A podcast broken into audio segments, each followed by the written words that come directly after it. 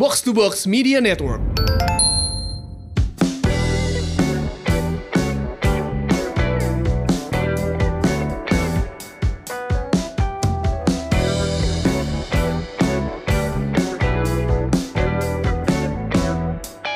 Hai Semurians, welcome back. Ini dia podcast Semur, Sehat Makmur. Podcast yang mengajak kamu sehat jasmani dan makmur finansial bersama saya Ligwina Hananto dan tentu saja rekan siaran aku. Hey hey.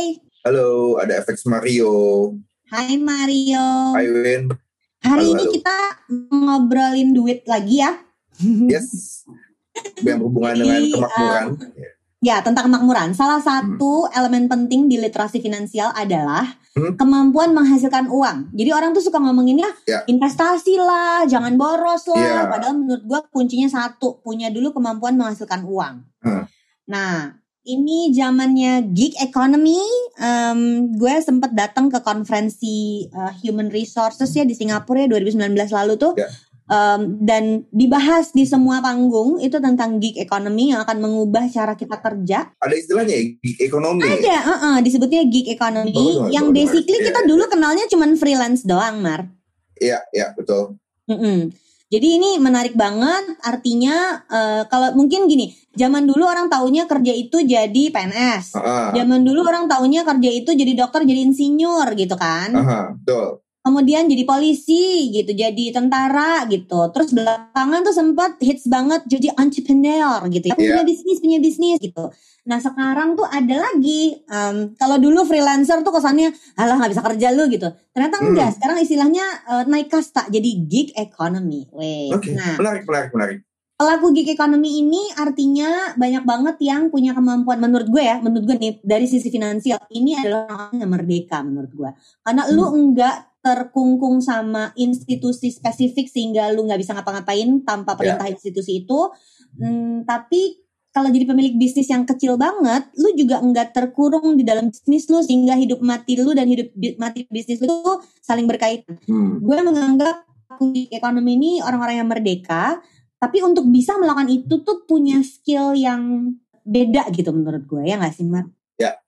Agar tidak seperti eh, motivator, kita juga mesti sadar bahwa untuk nyampe ke situ juga langkahnya tuh panjang gitu Yes, kan. yes. Mungkin hari ini bisa kita omongin gitu kan. Nggak, nggak instantly lu dari bukan siapa-siapa cetek jadi seseorang. Oh dan lu enggak, bisa- perjalanannya bisa panjang untuk memonetasi. menghasilkan Yes, yes. dulu.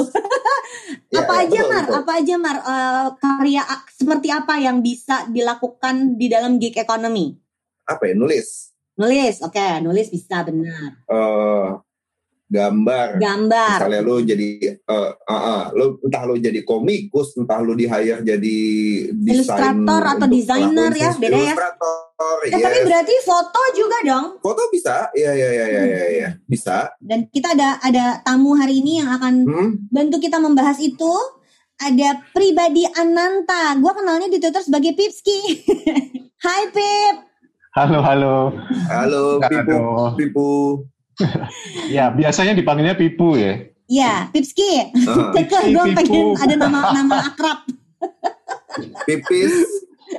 Pipis. aduh. Pipis, Pipski, Pipu. Pipu. uh, Yes. Ceritain dong, um, Ya, lu tuh udah ngerjain apa aja di yang sekarang lagi santer disebut gig economy yang keren banget itu. Cie. Oke. Sekarang aja bisa ngomong gitu ya. Kayaknya dulu orang man- mandangnya sebelah mata gitu gak sih? 10-15 tahun lalu berat banget. Nah, iya.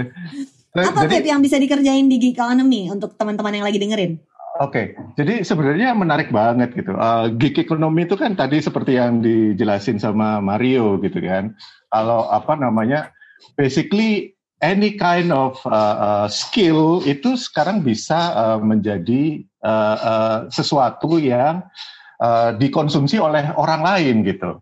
Contoh tadi uh, nulis gitu kan. Uh, sekarang nulis aja, eh tiba-tiba ternyata ada yang suka sama tulisannya dia, entah itu puisi, entah itu apa namanya Bahkan novel, jasa eh, caption ya nggak sih Pip?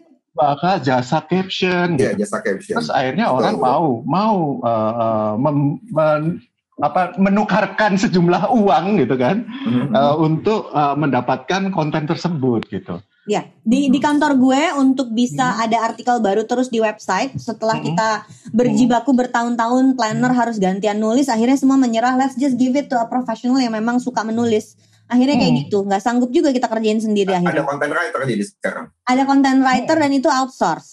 Iya. Hmm. Itu baru dari satu sisi gitu loh. Ya, Padahal baru ada- nulis. Oh, oh, baru dari menulis gitu. Padahal ada banyak banget apa skill-skill di luar sana itu yang yang ternyata orang nggak kepikiran gitu. Jadi ke ini aku aku cerita aja ya. Jadi kan Ya. kebetulan karena aku adalah seorang kreator yang gagal gitu ya. Kreator yang gagal. Tunggu, Karena- definisi kreator gagal itu Iya. apa, Pip? Kenapa lu merasa diri lu gagal? Ha-ha. Nah, jadi dulu itu uh, aku itu punya cita-cita untuk jadi stand up comedian. Oke. Nah, jadi tahun 2011 itu ketika si Ernest uh, bikin stand up uh, apa mulai apa namanya uh, uh, open mic open mic di comedy cafe Ya, ya. itu aku sering ikutan gitu, sering ikutan terus nyoba nyoba apa segala macam. Cuman karena uh, pada saat itu uh, apa namanya uh, stand up comedian masih memang belum belum belum ketahuan lah ya uh, arahnya bakal ke mana, belum bisa menghasilkan lah gitu. Hmm. Sedangkan uh, pada saat itu uh, aku juga apa namanya seorang adverti apa uh, kreatif di advertising agency gitu. Jadi ya ya udahlah uh, lebih ke fokus ke apa namanya uh, kerjaanku yang utama gitu.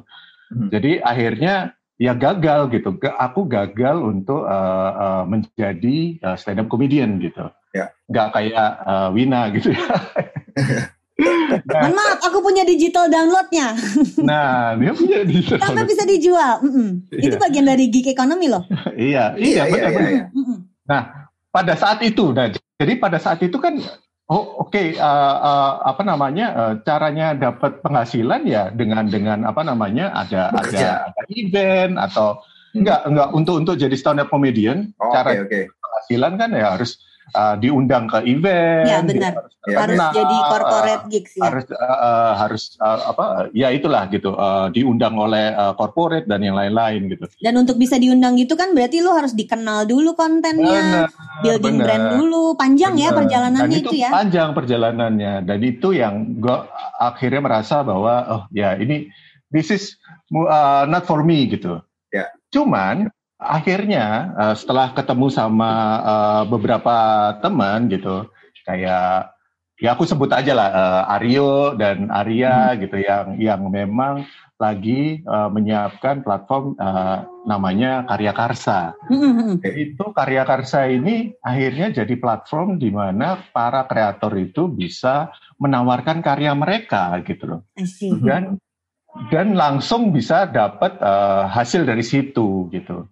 Mhm. Jadi berawal dari kreator gagal gitu ya, stand up comedian gagal, aku itu ber- sama teman-teman ya berusaha gimana caranya eh, apa namanya eh, ap- kegagalanku itu tidak terjadi di eh, kreator-kreator zaman sekarang gitu Gue tuh ngelihatnya itu gini, ini tuh adalah konsep bisnis yang kita pernah bahas, Mar. Hmm. Punya Hmm. bisnis itu jangan melulu soal kita bisa bikin apa, tapi lihat Ya. ada masalah apa, kasih solusi. Yang bisa kita pecahkan, iya. Ah-ah, jadi kan masalahnya Hmm. adalah kreator tuh banyak dan gagal dan Ya. susah untuk cari duit sendiri, ya kan? Ya. Ketika lu bisa berkreasi tuh belum tentu langsung diapresiasi kan sama publik.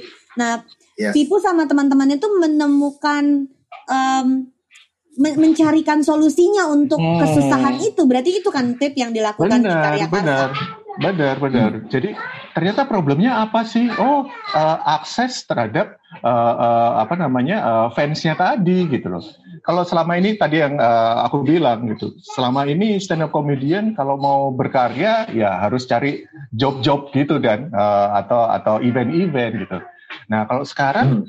kenapa harus begitu gitu? Tinggal mengembangkan personal brandingnya sampai uh, terbentuk audiensnya dari situ kan bisa langsung uh, uh, mengonsumsi karya-karya dari dari kreatornya gitu loh. Yang berarti bikin kalau aku nggak tahu istilahnya apa kalau di karya karsa nih karena aku juga Hmm. udah berkali-kali lihat tertarik belum Hmm. masuk-masuk nih ini penting Hmm. nih eh, ngobrol sama Hmm. Pitu hari ini supaya aku tahu masuknya mesti kayak apa tapi jadi Hmm. kalau kita ngomongin kayak kayak kayak kayak karya karsa itu Hmm. seorang kreator Hmm. dan nanti kita perlu bahas ya kreasinya apa aja yang bisa masuk di Hmm. karya karsa dia bisa punya fan base-nya dia sendiri nggak usah gede-gede banget Hmm. tapi ketika dia mulai building itu, mereka Hmm. bisa memberikan dukungan kepada kreatornya gitu ya, Pip. Benar. Konsepnya. Iya, konsepnya memang begitu. Jadi, jadi, jadi gini. eh, ini ini finding. Jadi karya karsa itu kan memang baru setahun ya, setahun lebih Ya. berapa bulan gitu.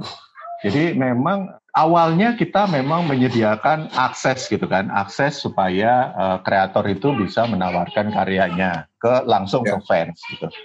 Tapi along the way setelah setahun ini kita juga banyak belajar bahwa banyak eh, kreator yang juga kesulitan untuk membangun apa namanya audiensnya dia gitu. Dan itu yang Hmm. eh, itu kan sebenarnya ha- sesuatu yang harus dieducate juga, harus dikasih edukasi bahwa ya kalau kamu ingin mengembangkan audiensmu, berarti kan harus eh, berkarya dengan konsisten, harus eh, mengembangkan personal branding yang bagus supaya ketika orang ngelihat di sosial medianya misalnya, oh Mario gitu, dia adalah seorang trainer yang juga jualan kue gitu.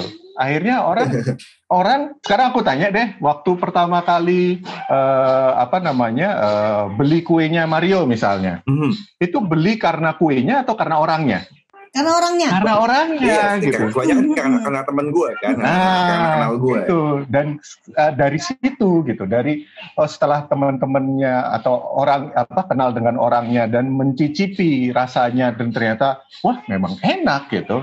Terus akhirnya Mhm. jadi networking event gitu loh. Jadi word of mouth. Jadi yang uh, audiensnya jadi bertambah gitu.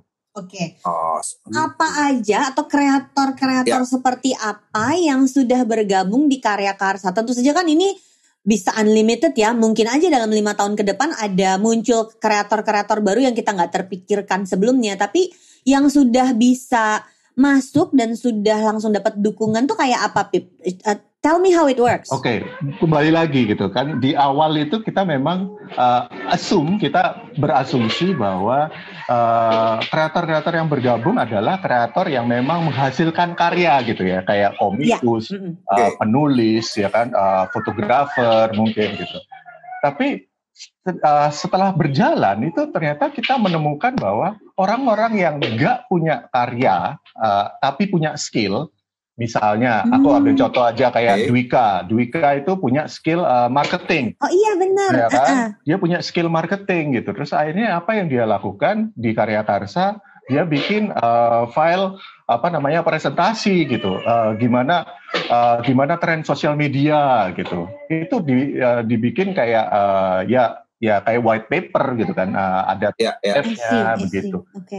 Itu dari sisi uh, profesional gitu. Ada lagi yang uh, memang uh, content creator gitu kayak Bena Kribo misalnya. Mhm. dia punya passion ternyata untuk uh, ngasih ngasih ngajarin orang gitu. Gimana caranya bikin konten uh, gimana uh, apa namanya uh, ya konten-konten seperti apa yang bagus gitu nah itu di- dijadikan kelas gitu atau tutorial ada video tutorial apa segala macam nah itu ditawarin di karya Oh oke, jadi akhirnya memang si gig ekonomi itu luas banget, bukan cuma soal Luas orang banget.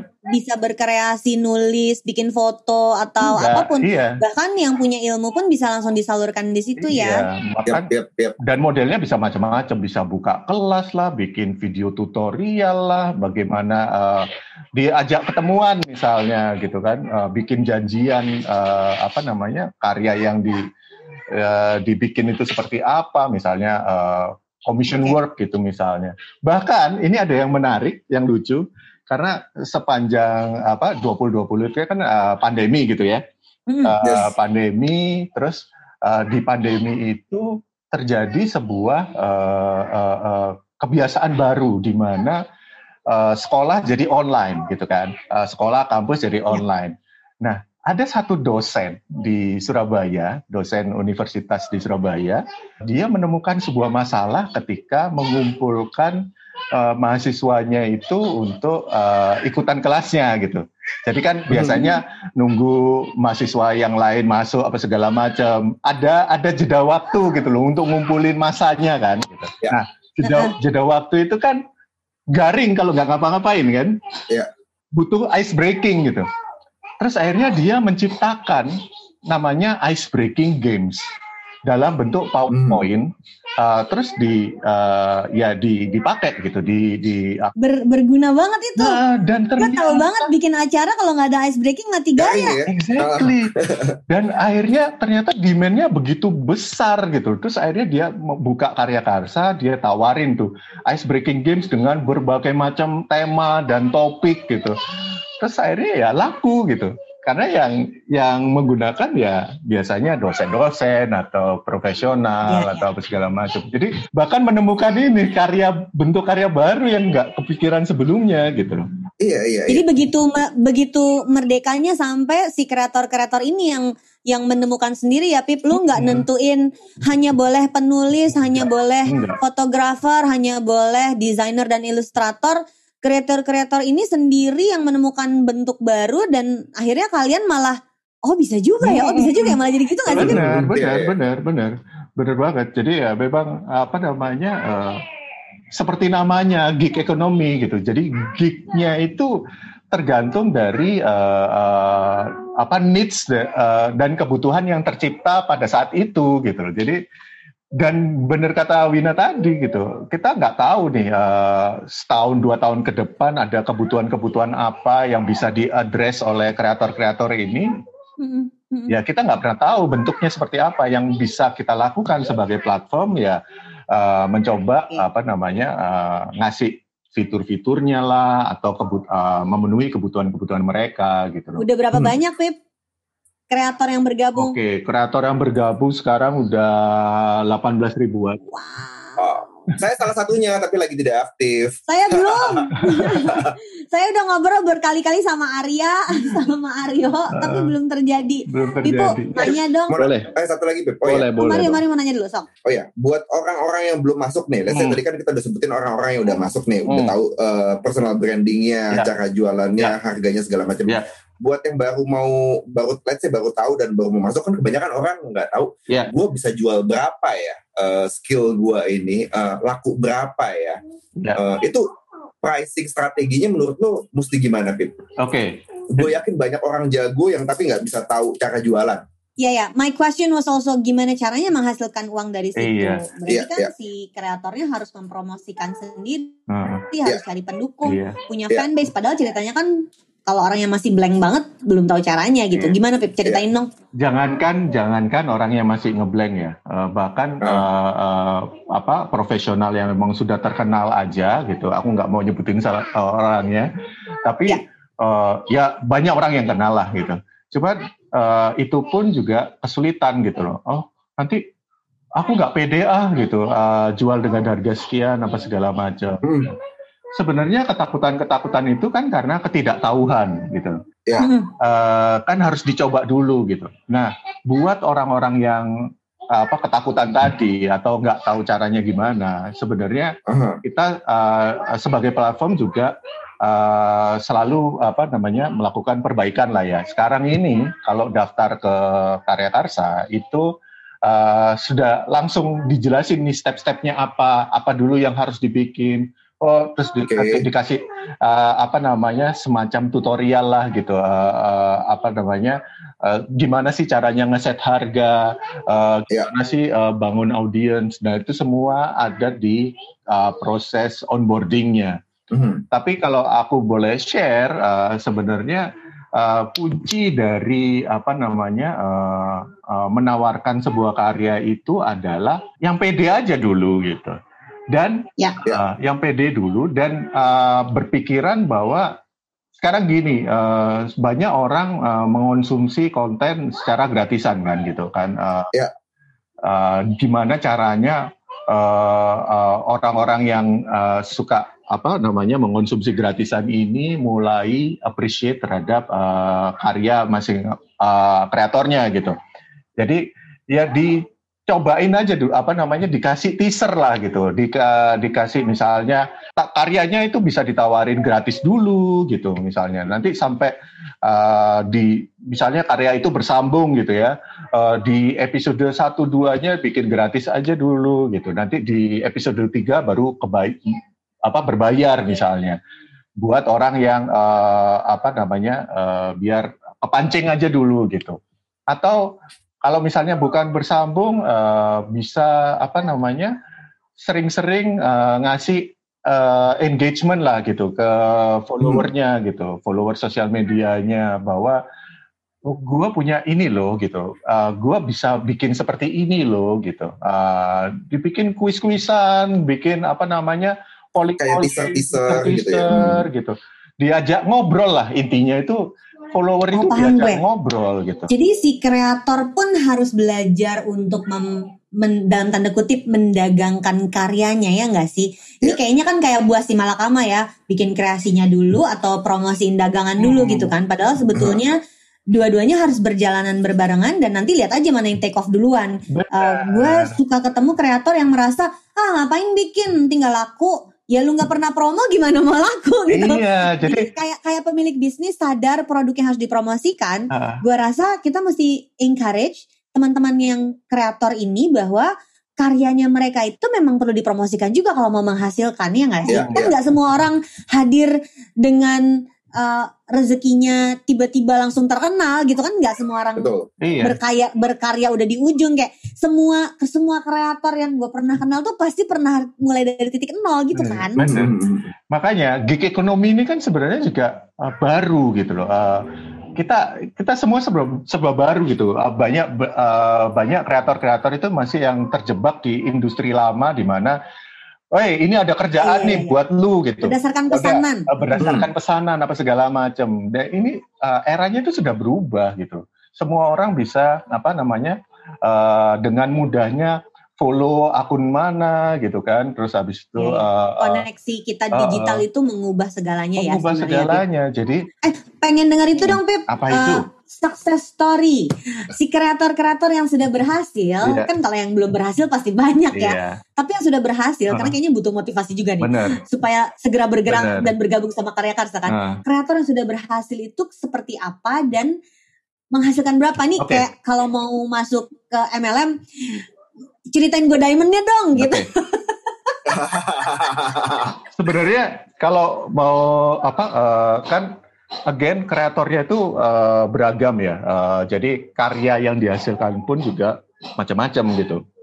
Tapi buat gambaran aja ada uh, ada penulis yang uh, baru bergabung ya sekitar satu tahun lah itu sudah ngumpulin uh, ratusan juta gitu.